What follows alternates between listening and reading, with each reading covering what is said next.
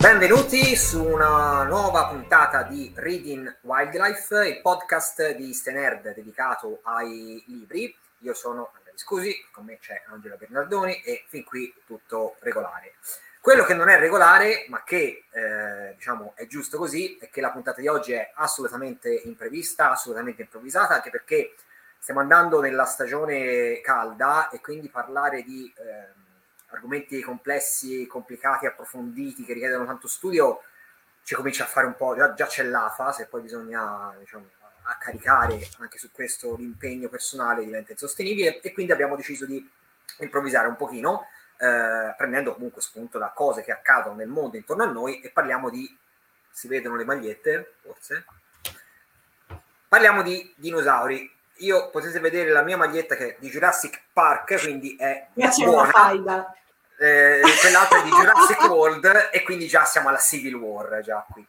E, parliamo di dinosauri, appunto, con il mio Dakota Raptor e tutto il mio parco qui dietro, da una parte e dall'altra, che ho schierato, perché appunto tra poco uscirà in Italia e poi successivamente in America il film di Jurassic World Dominion. Esce il 2 giugno in Italia. Perfetto, il terzo film della seconda trilogia del franchise di Jurassic Park, che è partito con Jurassic World e che riunisce tutti i personaggi, Senti come ti parla male, senti. Sì, vabbè, poi... Senti già un bias. Sto già facendo, esatto, sto già tirando a ribasso, ma avremo modo di approfondire questa cosa. Però ovviamente diciamo una cosa che attira l'attenzione un po' sul mondo dei dinosauri, ma contemporaneamente, cosa che invece forse non sapete e che vi dico con grande gioia, proprio in questi giorni, il podcast uscirà tra qualche giorno, quindi non contemporaneamente, però quest'ultima settimana di maggio su Apple TV c'è una serie, un documentario in 5 episodi che si chiama Prehistoric Planet, in italiano Pianeta Preistorico, che è una serie, insomma un documentario, docuserie, sempre sui dinosauri e non solo, quindi sugli animali preistorici, principalmente dinosauri, ma anche altre cose che non sono dinosauri, perché gli pterosauri non sono dinosauri, questo spero che non c'è bisogno di chiarirlo, però insomma, che è fatta molto bene, è narrata da David Attenborough, quindi grandissimo naturalista, il cui fratello è anche in Jurassic Park, e che appunto propone...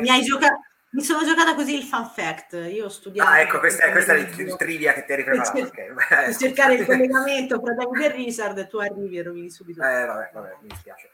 E questa invece è una serie molto interessante, io la sto seguendo ora puntata per puntata, perché propone una visione dei dinosauri abbastanza aggiornata, abbastanza al passo coi tempi, con le conoscenze scientifiche che sono arrivate dalla paleontologia negli ultimi 20 anni, e anche con un tocco proprio di invenzione, di speculazione, quindi di cose che non di cui non abbiamo delle prove documentate, ma che danno un po' più di personalità a questi dinosauri, che sono rappresentati anche in un modo da animali nel loro ambiente. Cioè, quando vedi un documentario non è che vedi sempre il leone che combatte con la tigre, come ci vogliono far credere altri film tipo, non so, Jurassic World per esempio, in cui appunto i dinosauri sono dei kaiju praticamente, che sono lì per combattere, è tipo Godzilla contro Kong, che è godibilissimo, però non è lo scopo che si potrebbe avere sui dinosauri, ma insomma su questo entreremo poi in polemica molto presto. Volevi dire molto qualcosa? No, vabbè. Poi parleremo anche di qualche libro, però insomma lo spunto iniziale è questo qua, quindi intanto Prehistoric Planet, guardatelo prima di Jurassic World, così eviterete di guardare Jurassic World. Io non credo che arriveremo. Vabbè, prego. No, io invece volevo iniziare in modo molto carino chiedendoti qual è il tuo dinosauro preferito. Il mio dinosauro preferito è lui, il Microraptor.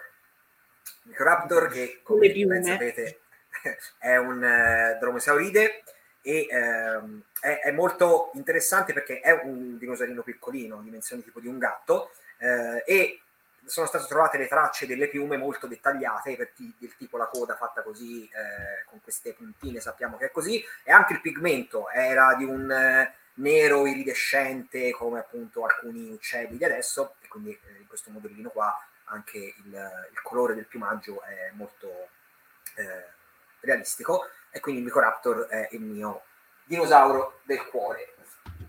Ti rigiro la domanda, così finché siamo, diciamo, io qua me la gioco malissimo, perché tu sei super informato, e invece il mio dinosauro preferito è il Triceratopo, perché una volta ho letto che era molto miope e quindi l'ho sentito molto vicino a me, e quindi a me piace il Triceratopo.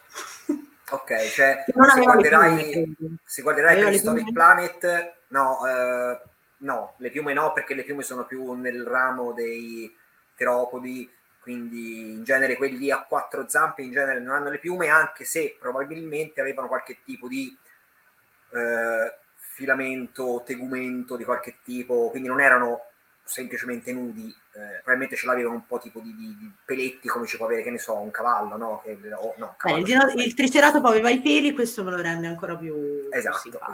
Se guarderai Prehistoric Planet c'è una scena con un branco di triceratopi che è veramente strappalacrime.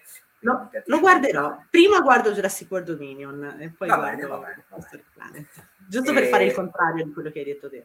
Sì, e poi almeno vai, diciamo, una parabola ascendente, quindi rimani contenta comunque. Allora, entriamo in argomento libri a questo punto, dai, diciamo qualche libro, perché sennò poi ci si scontra troppo. Ovviamente quando si parla di libri sui dinosauri, la prima cosa che tiri fuori è appunto il buon caro Michael Crichton con Jurassic Park, che è del, sai che non mi viene in mente che anno è? 80... È del 1990. 90 preciso, ok. Ha fatto presto a fare il film. Il film è del 93. Sì, in realtà è stato opzionato il libro ancora prima che fosse uscito. Ottimo, esatto. Ottimo. E, è effettivamente una storia che rende molto cinematografica. Io del libro... Sì, certo. Cioè, il libro l'ho letto non tantissimi anni fa, prima ovviamente avevo visto il film. La scrittura di Crichton, che secondo me funziona benissimo, perché è molto cinematografica, però dinosauro è uno di quei bestioni che vuoi vedere sullo schermo piuttosto che leggere sulla pagina. E qua volevo dirti che prima che mi dicevi che i mostroni, i dinosauri, in Jurassic Park 3, qua stiamo parlando del film, il nostro non mi vuoi mica fare discorsi sullo Spinosauro, perché...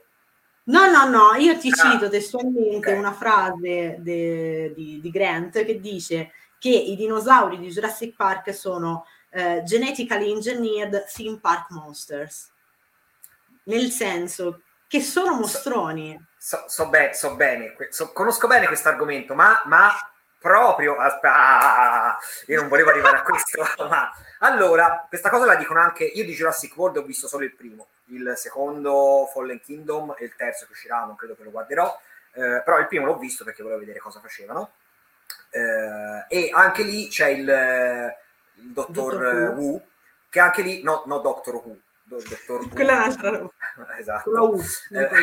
Che fa un discorso simile, dice appunto: no, noi li abbiamo creati perché devono essere spettacolari, perché devono essere mostri. Questi non sono dinosauri, sono creature che abbiamo creato. Abbiamo riempito i vuoti col DNA di altri animali per crearli come ce li immaginavamo. Molto bene, questo reggeva fino all'uscita del trailer di Jurassic World Dominion. Perché se tu hai guardato il trailer, puoi aver visto... Ci sono i dinosauri con le piume. Peraltro. Però c'è il prologo del film, che è ambientato, c'è scritto tipo 65 milioni di anni fa. E a parte che mettono insieme un gigantosauro e un tirannosauro, che sono vissuti a 100 milioni di anni di distanza, a 12.000 km di distanza. Ma vabbè. Comunque fa vedere i dinosauri esattamente...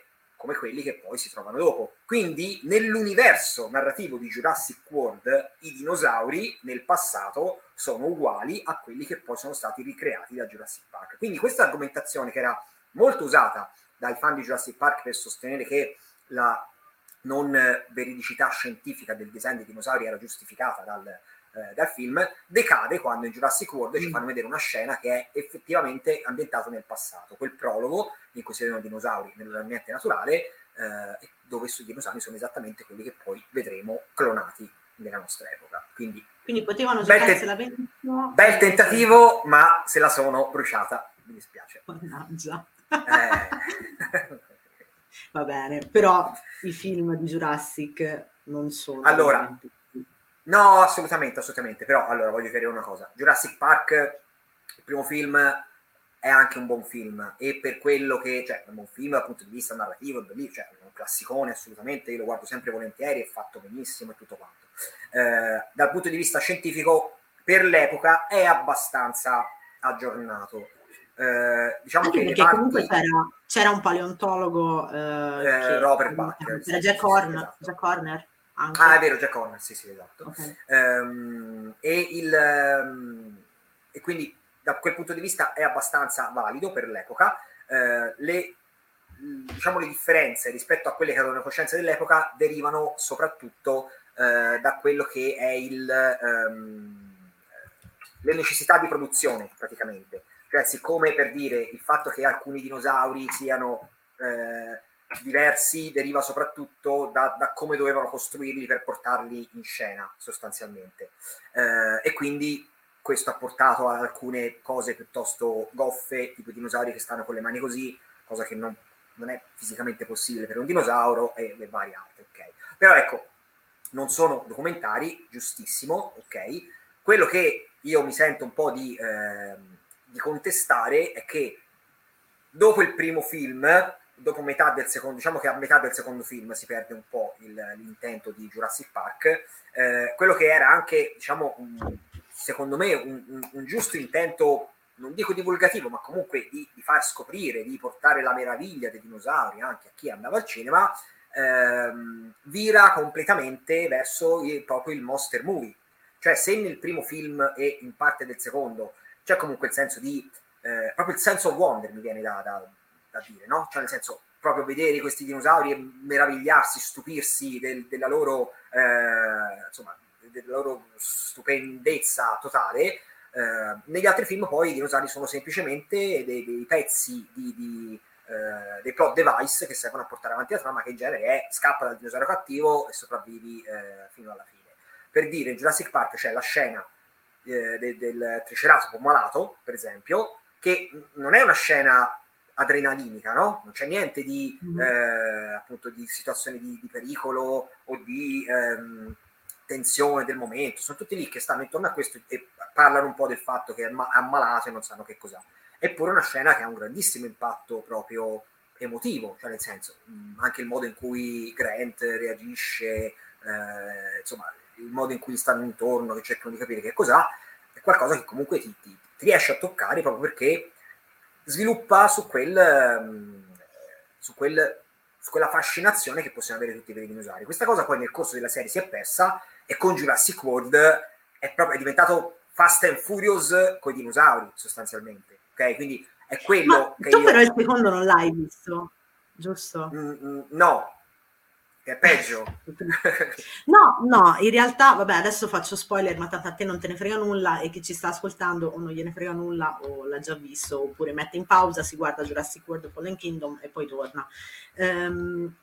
Secondo me in questa trilogia nuova c'è un tentativo di dargli una chiave di lettura un po' antispecista, nel senso che anche il regista Colin Trevorrow. Mi pare sì, ha dato come reference di ispirazione per il suo Jurassic World un documentario che si intitola Blackfish, che parla di un'orca del Sea World, Tilicum, che ha ucciso 3 persone. E un po' anche nel primo ci prova, quando ti dice che l'Indominus Rex è cresciuto in cattività da solo e quindi non ha sviluppato l'empatia e tutto il resto. Nel secondo, facendo una pecionata, e qua lo ammetto, però cerca di tirar fuori l'empatia del pubblico nei confronti del dinosauro, usando una bambina clonata. Sì, la storia, okay. So com'è. Sì. Esatto, e insomma, non so. Per quanto, tutto sommato, forse siamo più vicini alla clonazione umana che alla clonazione di un dinosauro, per cui, cioè, anche a livello di speculazione, sì, esatto, ci può stare la ragazzina clonata. Però io ci ho visto molto questa chiave di lettura, cioè, ieri sera ho riguardato Fallen Kingdom e tutto sommato ti viene da tifare per il dinosauro. cioè ti viene da sperare nel... Sì, ok, però è come appunto in Godzilla, quello degli ultimi che stanno uscendo ora, no? Cioè in King of the Monsters, che ho adorato, nel senso, a me piacciono i monster movie fatti in modo buono. In quel film lì anche lì c'è tutta una chiave di interpretazione proprio anti-antropocentrica, con questi mostri che vengono fuori perché si è sconvolto l'equilibrio naturale e questi invece i titani possono ripristinare l'equilibrio se li lasciamo fare. Quindi anche lì c'è questa cosa, però diciamo non è, cioè io vado a vedere il film perché voglio vedere Godzilla che prende a manate King Ghidorah. Quindi nel senso, e il film lo sa questa cosa, è la stessa cosa nei Jurassic World, nel senso è vero che c'è inserita qualche tematica di quel tipo, però non ti suscita, a mio avviso, quel senso di proprio di meraviglia nei confronti dei dinosauri, che nel senso per me è un valore, magari a qualcuno non interessa e va benissimo così. Quello che a me piacerebbe che fosse riconosciuto è che Jurassic Park, e in particolare Jurassic World, non è più il prodotto su cui basare l'immaginario dei dinosauri. Purtroppo invece è ancora così, e il riferimento dei dinosauri universale è quello di Jurassic World, che essendo uscito il primo nel 2015 aveva anche l'occasione di anche soltanto di aggiornare un po' la sua insomma anche il suo design dei dinosauri, perché era giustificabile nel 92, sì, però in maniera metanarrativa. Quello che dice secondo me vale anche per il pubblico, cioè diamo al pubblico quello che il pubblico si aspetta. Vabbè, però così è l'upshading, è un blockbuster di Hollywood. Ok, però non ti puoi giustificare. Però vabbè, sì, lo capisco anche dal punto di vista. Il problema qual è? È che queste sono, diciamo, sofisticazioni che facciamo noi ragionarci sopra. Lo spettatore medio che va a vedere il film con i dinosauri e pensa a che cosa sono i dinosauri, pensa a quello, e siccome quello è il prodotto di riferimento non si chiede se c'è qualcosa di diverso. Cioè dice nel 92 i dinosauri erano così, nel 2020 sono così, questi sono i dinosauri. E in realtà la cosa è un po' cambiata, e quindi a mio avviso si sarebbe potuto cercare l'occasione. Ovviamente non è l'obiettivo di un film, va bene, ci sto, però insomma, visto che lo scopo originale di Jurassic Park era un po' anche quello, visto che c'avevi Richard Attenborough, cioè nel senso non era un personaggio a caso per portare avanti quella storia, secondo me si poteva mantenere un po' lo spirito anche del primo film con questa cosa qua. Dicevi prima che hanno le piume in questo... Non hanno le piume, hanno dei... hanno degli spruzzacchi di penne, è una cosa... cioè sembra che gli abbiano messo...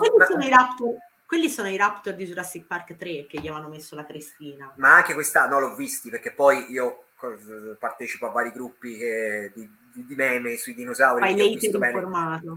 Esatto, e ho visto il meme tipo, sai, non so se hai visto quel template che è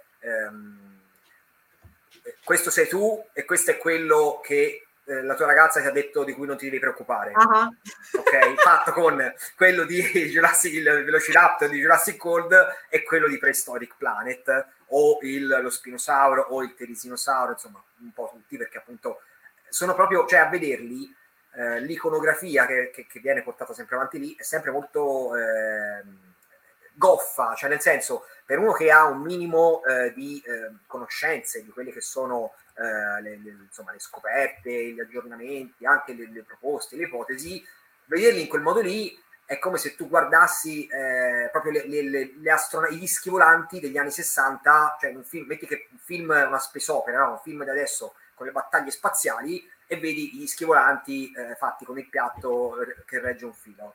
Cioè non lo prendi sul serio, anche se dici vabbè, ma io non ci vado perché voglio vedere una vera astronave, ci vado perché voglio vedere la battaglia spaziale. Però non la prendi sul serio se vedi una cosa del genere. Dici, sai, ma è possibile che io nel 2020 devo vedere una cosa del genere? Si sa che non ha senso questa immagine. E la stessa cosa, a mio avviso, per Jurassic World. No, a mio avviso, cioè è così, su questo aspetto non possa essere contestato. Poi si può dire che non è lo scopo di Jurassic World. Vorrei lanciare un sondaggio, non su Instagram, perché su Instagram secondo me rispondono a favore tuo, ma tipo in un luogo un po' più meno. No, che non è che ti puoi scegliere la platea. No, cioè tipo gente a caso per strada e chiedergli: ma tu lo sai che i dinosauri avevano le piume? Perché tu lo sai, lo io lo so, però infatti, secondo me... Appunto, e per quello dico che l'occasione di Jurassic World era quella anche di dare un visto che mandi questo messaggio antispecista, visto che vuoi comunque dare qualcosa oltre alla, diciamo, alla storia, all'avventura, che è giustissima, anche in Jurassic Park c'è l'avventura e se ne gode ai massimi. Però, insomma, a quel punto dammi anche quel pezzettino in più di curiosità, di informazione, di cosa che mi può portare a farmi una domanda in più, a dire, aspetta, ma sai che allora forse non erano così?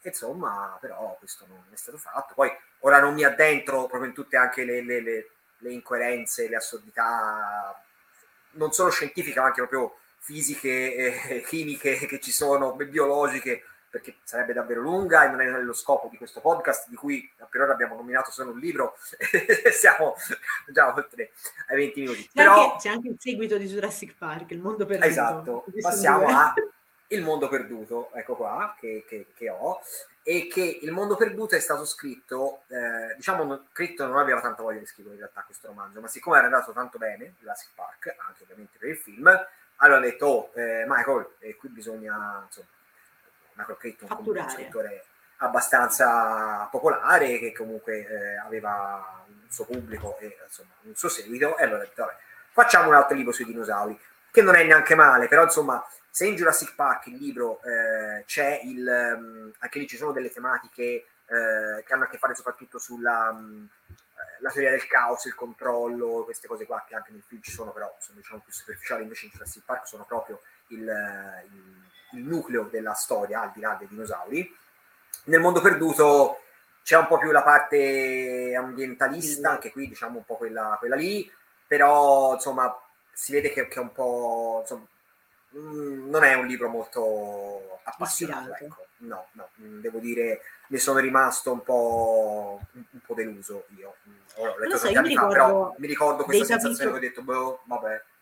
Dei capitoli iniziali in cui c'è Malcolm che dice cose, e io sono sempre contenta quando Malcolm dice cose, anche assurde, che non, cioè, probabilmente non hanno senso, ma essendo io completamente digiuna di teoria del caos e quant'altro, me le bevo tutte come se... Vabbè, ovviamente io sono cresciuta con Jeff Goldblum. Ok. Che gli papà.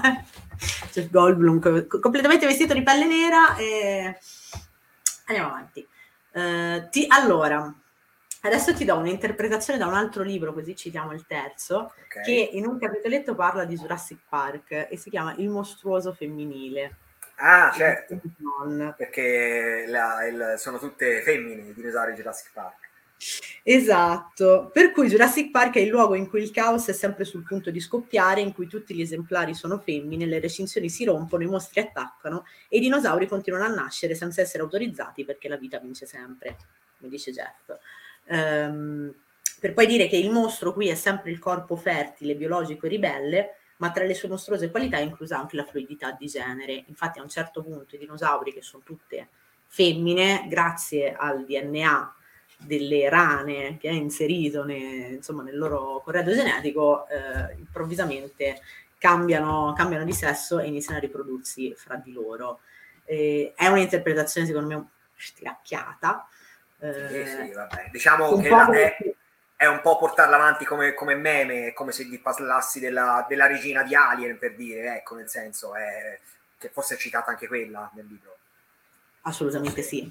Ovviamente. Però quello che ho trovato, e che poi in realtà ho trovato anche, mi sembra l'abbia detto addirittura Spielberg ai tempi, è un paragone tra Jurassic Park e il Frankenstein di Mary Shelley, cioè questo branco di scienziati che un po' come Victor cercano di dare vita a qualcosa che dovrebbe essere morto, e questa secondo me è già una chiave di lettura che ci sta, più semplice, e che comunque ci sta anche in quel caso. Comunque va malissimo. Io, cioè, non so a chi può venire in mente che sia una buona idea popolare un'isola di dinosauri. Cioè, cosa può andare storto?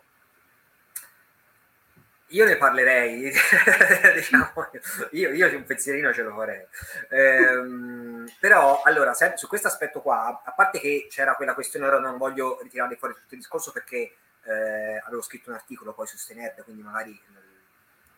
Ma tu riassumi quello che poi... Sì, esatto, era uscita un po' di tempo fa la questione dell'accostamento tra i dinosauri e l'ideologia TERF, cioè le trans exclusive radical exclusionary radical feminist. Esatto, cioè ovvero le ultrafemministe che sono contrarie alle donne trans, che hanno assunto il dinosauro come loro icona, sì, perché perché appunto c'è stato un dibattito televisivo, cose del genere, in cui qualcuno era accusato: ma voi siete dei dinosauri, loro si sono appropriate del dinosauro con questa povero dinosauro, con questa accezione qua.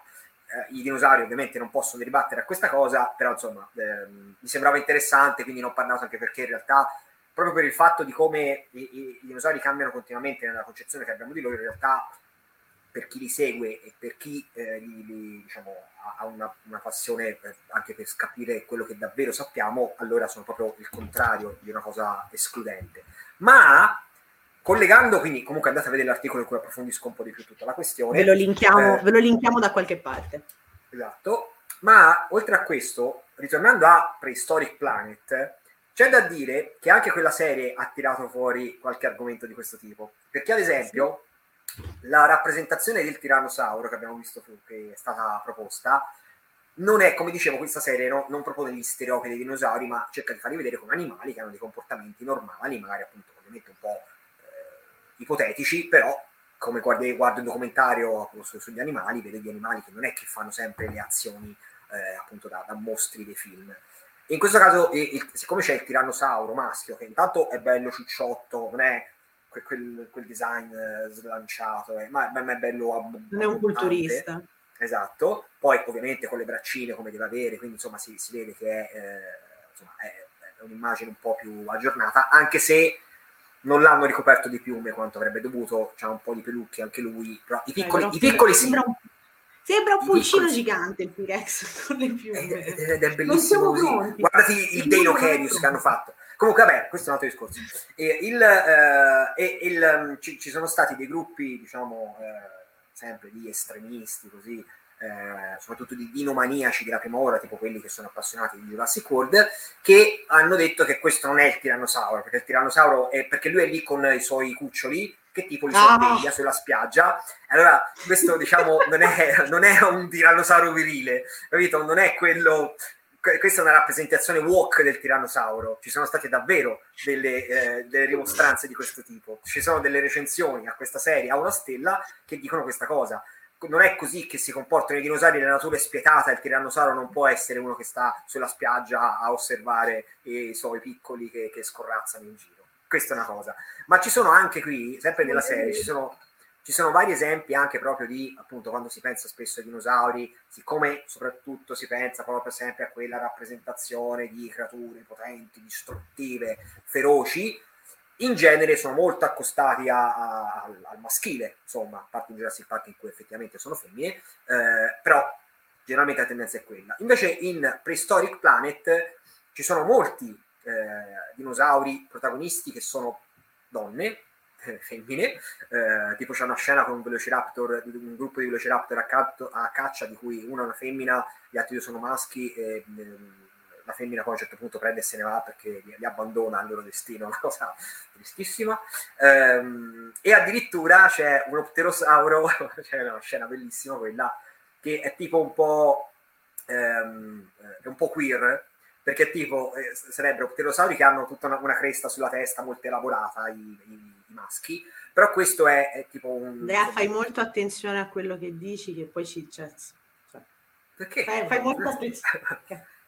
C'è quest'altro pterosauro che è un maschio, ma siccome non ha sviluppato questa cresta, quindi è come se fosse, un po'... appunto, è un maschio biologicamente, però ha l'aspetto di una femmina, e lui cerca, di conquistare, è tipo un fanboy praticamente, storie tristissime in questo no, è bellissimo, perché poi arriva invece quello grosso, lo pterosauro grosso, il Chad pterosauro, che vede questo qui, e il documentario ti fa pensare che l'abbia sgamato, che è lì nel mezzo, e invece lo corteggia, e quindi c'è quest'altro pterosauro in incognito che tipo lo guarda un po' dubbioso e poi si allontana.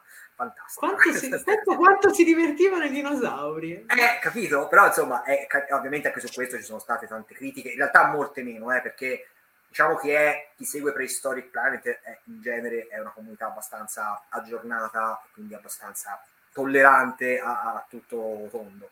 Però comunque c'è stato dei commenti, anche gente che ha visto questa cosa è ridicola e scandalosa, non è possibile, quando invece insomma, c'è anche quello. Ci sono tante rappresentazioni di maternità, anche un plesiosauro che partorisce, insomma. Secondo me hanno dato molta attenzione anche a questo aspetto qui, che nei documentari normali si trova, perché se te guardi un documentario sulle zebre ci sono sempre le scene del corteggiamento, accoppiamento, nascita, cure parentali, eccetera.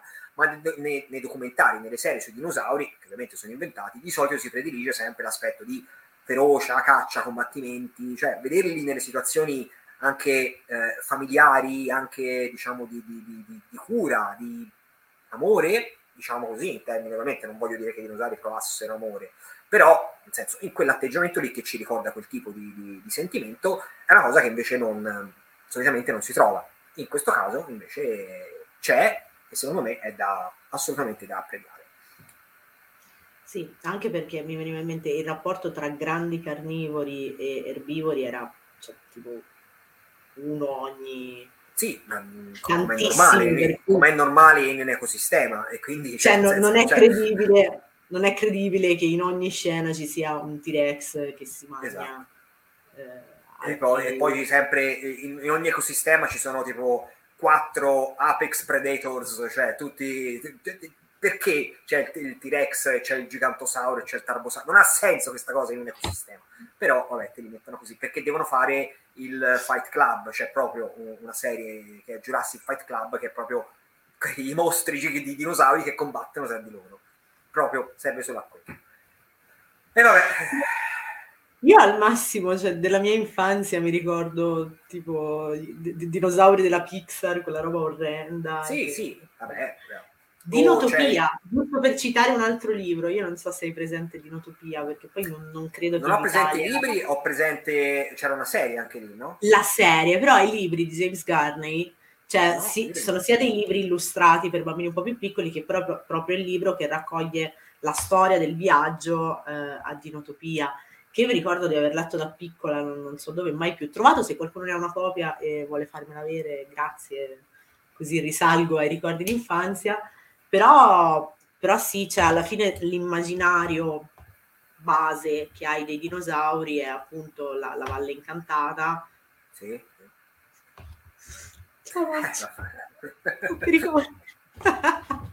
Che anche la Valle Incantata, diciamo, per l'epoca che aveva, si può considerare abbastanza credibile, nel senso, per dire, non è che la Valle Incantata è una schifezza, è una storia per bambini con, diciamo, fa il suo, cioè nel senso, anche il senso di fascinazione per i dinosauri che lo trasmette. Ma anche in Fantasia c'è una parte ambientata, l'ho visto credo 25 anni fa, però vedo spesso le immagini prese da lì, in cui c'è una parte appunto sempre musicale con i dinosauri, anche lì molto, insomma, interessante per quello che... Quindi peraltro sono molto realistici. Sì, sì, esatto, per com'è la rappresentazione. Con la musica di Stokowski. Sono cattivissimi, cioè, mi ricordo proprio. E parlando invece di Dinotopia, io faccio un altro esempio di libri, perché Dinotopia è tipo una società di dinosauri sostanzialmente, no? È quella cosa. Sì.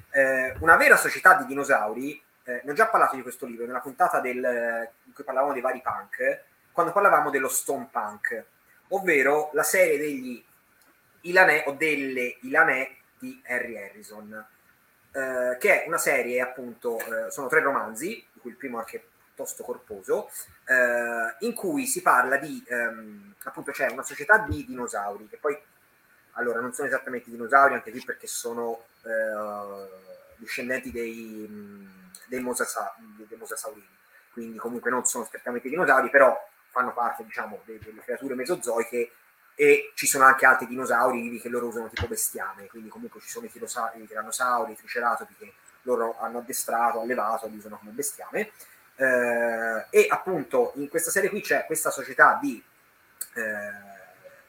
mosasauridi che si chiama appunto Ylané, che è una società intelligente che costruisce città, che utilizza tutta una tecnologia basata sul far crescere, sull'ingegneria genetica sostanzialmente, sul far crescere le cose, tipo le città crescono dai semi, i mezzi di trasporto sono i dinosauri trasformati, tipo ci sono gli psittacosauri a 120 zampe perché diventano tipo degli autobus praticamente, e che si scontrano, arrivano poi praticamente la storia è che queste Ylané, perché poi è una società matriarcale, anche questa tra l'altro, in cui i maschi sono tenuti solo in dei recinti per l'accoppiamento e gli crescono le uova in gola, tipo alcuni rospi, quando sputano poi le uova delle piccole Ylané che nascono muoiono, quindi i dinosauri, i maschi sono nutriti a forza per stare lì, e tutta la società civile è composta dalle femmine. E gli Ylané vivono nel vecchio continente, in Europa, Africa e parte dell'Asia, però siccome c'è un cambiamento climatico inizia a salire un po' il freddo, allora si spostano, arrivano in America, nel continente americano, dove lì invece ci sono gli umani, che però sono umani ma sono a livello di tribù, nel senso appunto si parlava di stompanche perché sono all'età della pietra. E quindi c'è lo scontro tra questa civiltà che in realtà è altamente tecnologica, basata su una tecnologia biologica, ma insomma è tecnologica, hanno le pistole, hanno i mezzi di trasporto e così via, e quegli altri hanno gli archi e le frecce.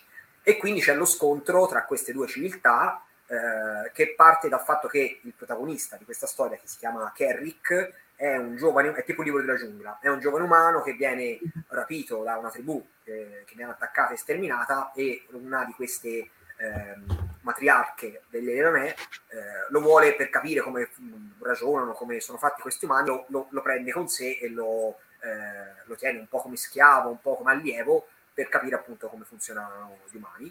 E poi però lui riesce a fuggire e quindi diventa un po' il leader della lotta, perché comunque c'è proprio quest'odio viscerale tra gli umani e gli Ylané, cioè non...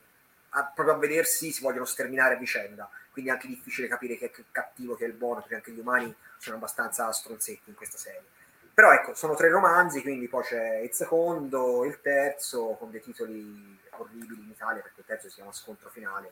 Che cosa vi dico? Ovviamente ve li raccattate mai più. No, questa è un'edizione Nord di non so quando, che io ho trovato col cofanetto addirittura, in realtà non la conoscevo neanche quando l'ho trovata in un mercatino, credo in un Lucca Comics, ma di tipo 20 anni fa, e non sapevo neanche che cos'era, ma ho visto questa immagine qua, tutto però ci sono dei dinosauri. Poi Harry Harrison comunque lo conoscevo come autore, tra l'altro ha fatto un lavoro fenomenale qui sulla lingua, perché lui si è inventato, tipo Tolkien con il Signore degli Anelli, che si è inventato la lingua degli elfi, dei nani, lui qui ha fatto lo stesso, perché si è inventato le lingue e alla fine c'è proprio il glossario, il vocabolario, il dizionario e tutta la semantica della lingua di 3 tribù di umani, perché ci sono diverse tribù, con lingue diverse, e la lingua degli Ylané, che poi non è una lingua solo parlata, si basa anche molto sui gesti, i movimenti della coda, della cresta e il cambio di colore della pelle. E lui fa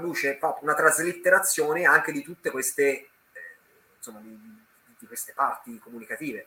Quindi è un lavoro immenso, e secondo me questa serie, per quanto c'è dentro a livello proprio di world building, avrebbe davvero meritato tanto di più. Lui ci ha perso davvero tanti anni della sua vita, è una storia proprio epica e ha un finale anche tragico da un certo punto di vista, ma ineluttabile, cioè nel senso, secondo me anche è davvero costruita bene da quel punto di vista lì, e avrebbe meritato secondo me molto di più. Tra l'altro lui dice... Sì, facciamo riportate Ylané. Comunque, secondo me merita molto, se la trovate, può essere interessante. Sempre perché io sono quella dei riferimenti alti, sì. Cioè praticamente è la stessa storia del viaggio di Arlo, però per adulti, o quasi. Cioè il viaggio di Arlo... No, però perché nel viaggio di Arlo... gli umani sono proprio selvaggi. Perché il viaggio di Arlo parte dal presupposto che la meteora sfiora la Terra. Anche questo, esatto. Cioè non si sono estinti. Ho capito, Ma i dinosauri hanno un sacco di tempo in più per evolversi prima che arrivino. Sì. No, ma dico, la differenza tra, cioè, quel punto di vista è lo stesso, effettivamente. Però in Arlo gli umani sono rappresentati proprio come cioè sono quasi degli animali in realtà rispetto ai dinosauri, mentre qui sono comunque non hanno ancora due civiltà diverse. Invece qui sono due civiltà, cioè, gli umani vivono sì magari in tribù, in piccole comunità, ma hanno una cultura, hanno una lingua, costruiscono gli oggetti, insomma, quindi comunque sono, seppur non tecnologica, sono comunque una loro civiltà. In Arlo invece sono praticamente degli animali che appena a malapena si vestono. Però sì, il punto, diciamo, di divergenza storico però è lo stesso, il fatto che non si sono estinti per l'arrivo della meteora, e quindi hanno potuto evolversi, e in questo caso appunto i mosasauri, infatti Ylané sono delle creature anfibie che vivono molto legate all'acqua. I mosasauri io lo dico, lo do per scontato, perché c'è anche in Jurassic World Mosasauro, quindi è il pescione, lo squalo gigante, quello che mangia gli squali e che alla fine è il Deus Ex Machina che ti mangia ma anche lì, vabbè, quello proprio dal punto di vista narrativo quindi devo andare meglio, quello è il mosasauro. E qui appunto derivano dei sono piccole, però anzi sono più piccole degli umani, però la loro ascendenza deriva da lì. E parlando di altri classiconi nell'ambito dei libri sui dinosauri, c'è una raccolta di Ray Bradbury, che questa presa che si intitola Nuovi Dinosauri, che sono una serie di racconti vagamente ispirati ai dinosauri, cioè ci sono i dinosauri qua e là, tra l'altro anche illustrata questa, tra cui c'è Rombo di Tuono, il classicissimo racconto di Bradbury, che praticamente ha dato inizio ha inventato il concetto dell'effetto farfalla, che ritorna in Jurassic Park, e vari altri racconti, insomma, tutti che sempre un po' con quello che è lo stile di Bradbury, che hanno di suggestioni e di riferimenti. Non è che ci sono la caccia al dinosauro, ecco, anche qui. Quindi c'è un altro racconto in cui ora non mi ricordo il titolo, ma in cui c'è il guardiano di un faro che in questo specchio d'acqua c'è appunto un plesiosauro, qualcosa del genere, quindi quando lui suona il corno del faro gli risponde quello, quindi sempre molto, racconti sempre molto suggestivi alla Bradbury, però tutti comunque che hanno a che fare in qualche modo con i dinosauri. Non credo, appunto, io questa non mi ricordo neanche dove l'ho trovata, perché che editore è? C'è scritto Net qui sopra, non ho veramente idea di chi l'abbia pubblicato. Net Nuove Edizioni Tascabili, non ho veramente idea. Interno Giallo Editore, chi lo sa. Guarda, ci fidiamo. No, a me è venuto in mente mentre tu parlavi di Bradbury, che vedi che a non prepararsi per il podcast, a un mercatino un po' di tempo fa ho trovato un romanzo che a quanto pare è una saga ispirata a questi racconti di Bradbury con dei dinosauri. Ora, ovviamente, ce lo posso avere a portata di mano? No, però lo metterò su Instagram nei prossimi giorni. Intanto faccio il carosello col podcast, per cui se state ascoltando il podcast sicuramente lo metto su Instagram, perché non so dove sia in questo momento fisicamente in casa mia. Però mi è venuto in mente proprio perché, sai, quelle collane tipo Tizio Caio presenta... Sì. Questa è appunto collegata in qualche modo a Bradbury, però è di un autore non conosciuto, una casa editrice che forse fa il paio con le edizioni, però l'avevo preso ovviamente anch'io perché c'erano i dinosauri in copertina, perché funziona sempre. Sì, esatto. E invece, volendo andare su qualcosa di più recente, allora io in realtà questo lo cito solo perché, tra l'altro, anche di questo ne avevo parlato in un articolo tempo fa anche su Stenerd, perché praticamente, allora, se si legge qui la dietro, Hunger Games incontra Jurassic Park. Ed è praticamente il mio sogno bagnato. Esatto, cioè come pitch di questa storia è perfetto, perché è esattamente quello. È un gruppo, è proprio un distopico in cui il nemico sono i dinosauri. Nel senso che, è questo, lo faccio vedere, Extinction. Ma perché poi non l'ho letto, cavolo, domani lo Perché fa schifo, perché è una è veramente intollerabile, e non so neanche se hanno pubblicato il seguito. Tra l'altro questo è pubblicato, faccio notare, da La Nave di Teseo. Cioè non è che l'ha pubblicato Oscar Volt o Fanucci, La Nave di Teseo. No, allora, però... uno young adult distopico coi dinosauri. Boh. Però sulla carta, cioè... No, ma infatti anche io, infatti quando ho scoperto che esisteva, cioè, come ti dissi all'epoca, no, vabbè, questo lo voglio leggere, anche se avevo forti sospetti che fosse... Sì, perché adesso facciamo una confessione. Andrea, almeno una volta l'anno, si cerca il libro ciofeca e desidera ardentemente recensirlo. Quest'anno, 2022, ancora non mi è toccato, mi sembra, però, Aspetta... Okay. Tranquillo che qualcosa troviamo. Se avete suggerimenti su cosa fare recensire ad Andrea, fatecelo sapere, che insomma, siamo già a metà anno, possiamo iniziare a comunque riesco a trovare, diciamo, parole gentili per tutti, o almeno a omettere le parole cattive, diciamo. Ecco, c'è la mappa, cercavo questa, ecco qua la mappa, perché com'è praticamente sì. Allora, com'è la storia di questo romanzo? Che siamo una specie di terra alternativa e l'umanità vive su un continente, anche qui un po' tipo Ylané.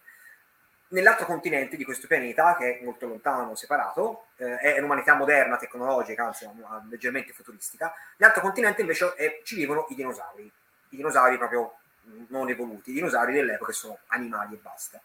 Ma sono dinosauri con le piume o sono dinosauri senza piume?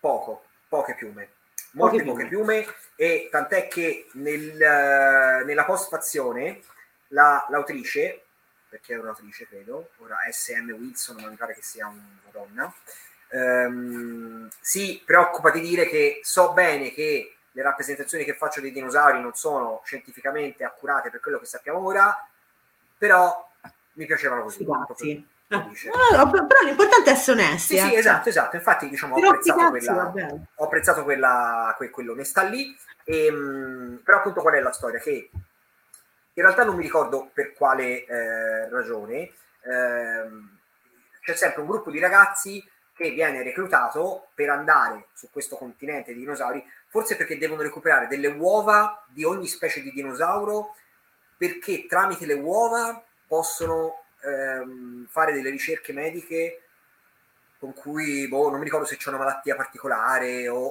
forse perché c'è una carenza di cibo e tramite queste cose riescono un McGuffin di qualche tipo, per cui c'è bisogno delle uova dei dinosauri. Allora non è che ci mandano tipo una squadra di specialisti, di scienziati, di gente, insomma, di esploratori, no.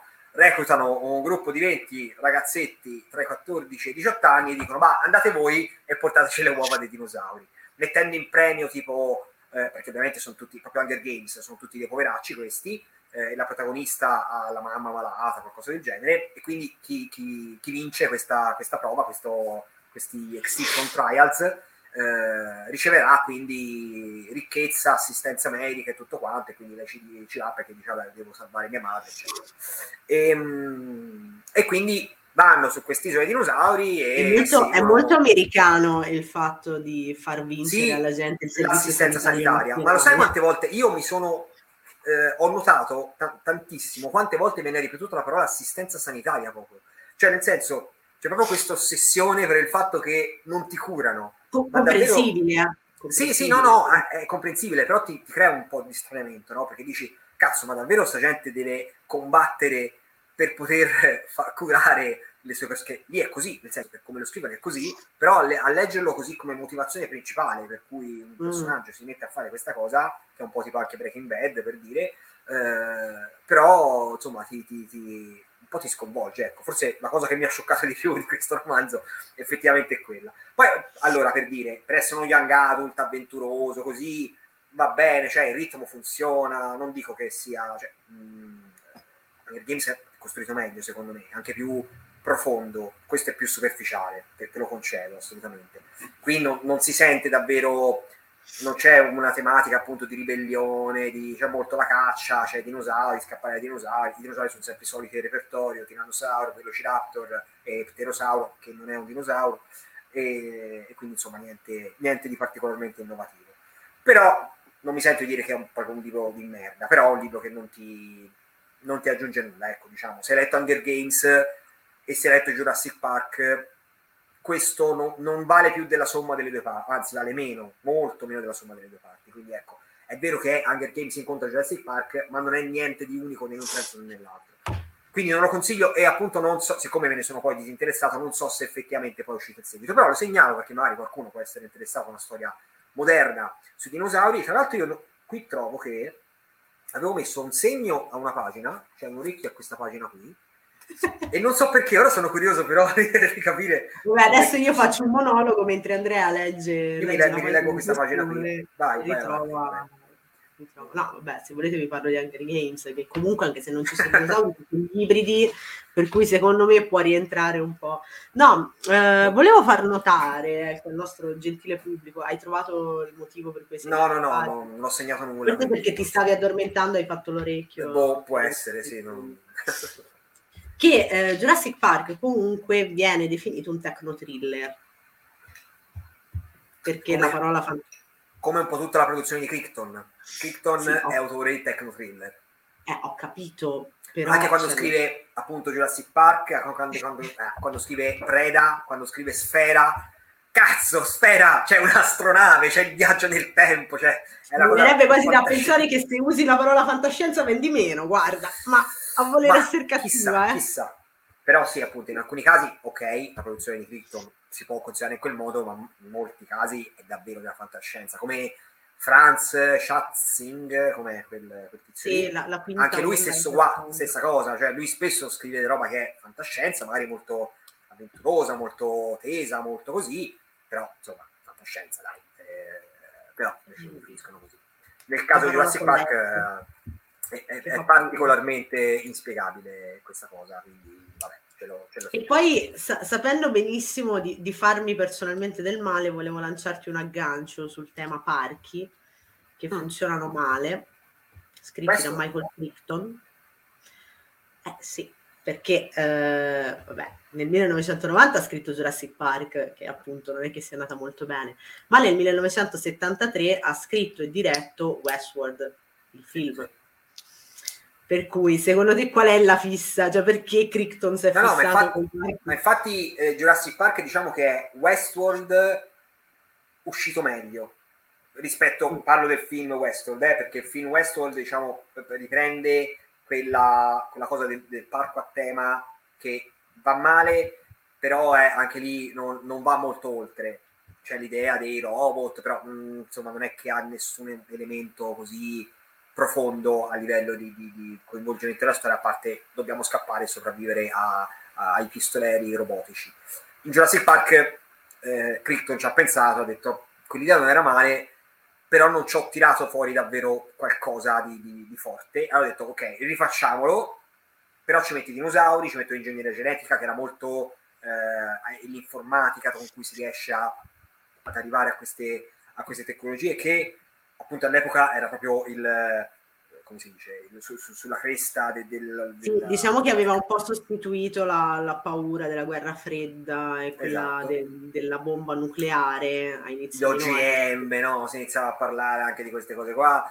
La clonazione, la Dolly, quando la clonazione di Dolly mi sembra 96 o 97, ma vado molto a memoria. Sì, anche io mi ricordo, siamo in quegli anni 95, ma siamo là, quindi di poco successiva, però ecco, era un tema molto caldo all'epoca, quindi ha ripreso quella cosa lì, ci ha messo i dinosauri, che insomma, diciamo, è sempre una buona idea mettere i dinosauri in una storia, e ha ripreso lo stesso sviluppo, la stessa idea, sviluppandola in un modo un po' più approfondito, con ottimi risultati.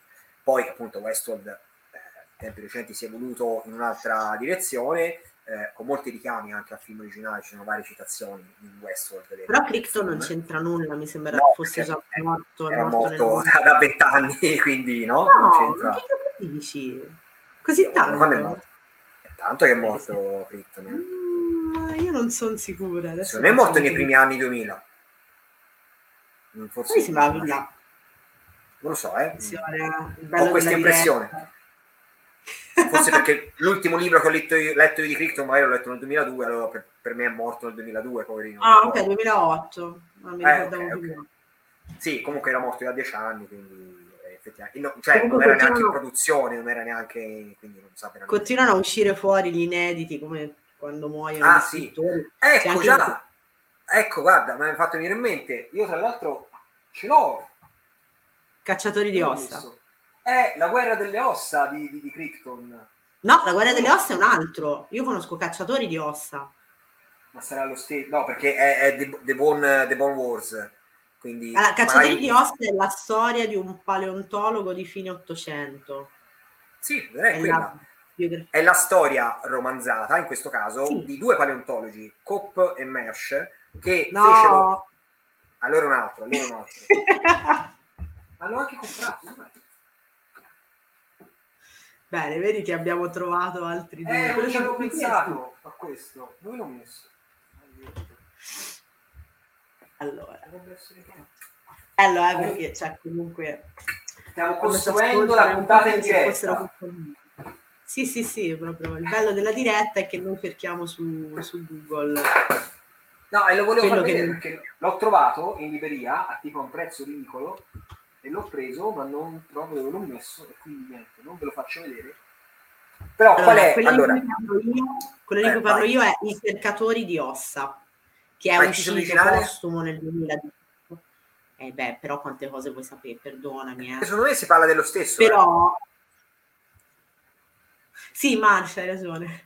Oh, vedi? Cope e Marsh, esatto. Perché l'hanno chiamato i cercatori di ossa, ma quella era la guerra delle ossa, perché la guerra delle ossa è successa davvero. Nel senso, la storia è romanzata, ovviamente, quella del romanzo. Non si sa romanzata da chi, perché insomma non ho capito chi l'ha scritto poi in realtà sta cosa.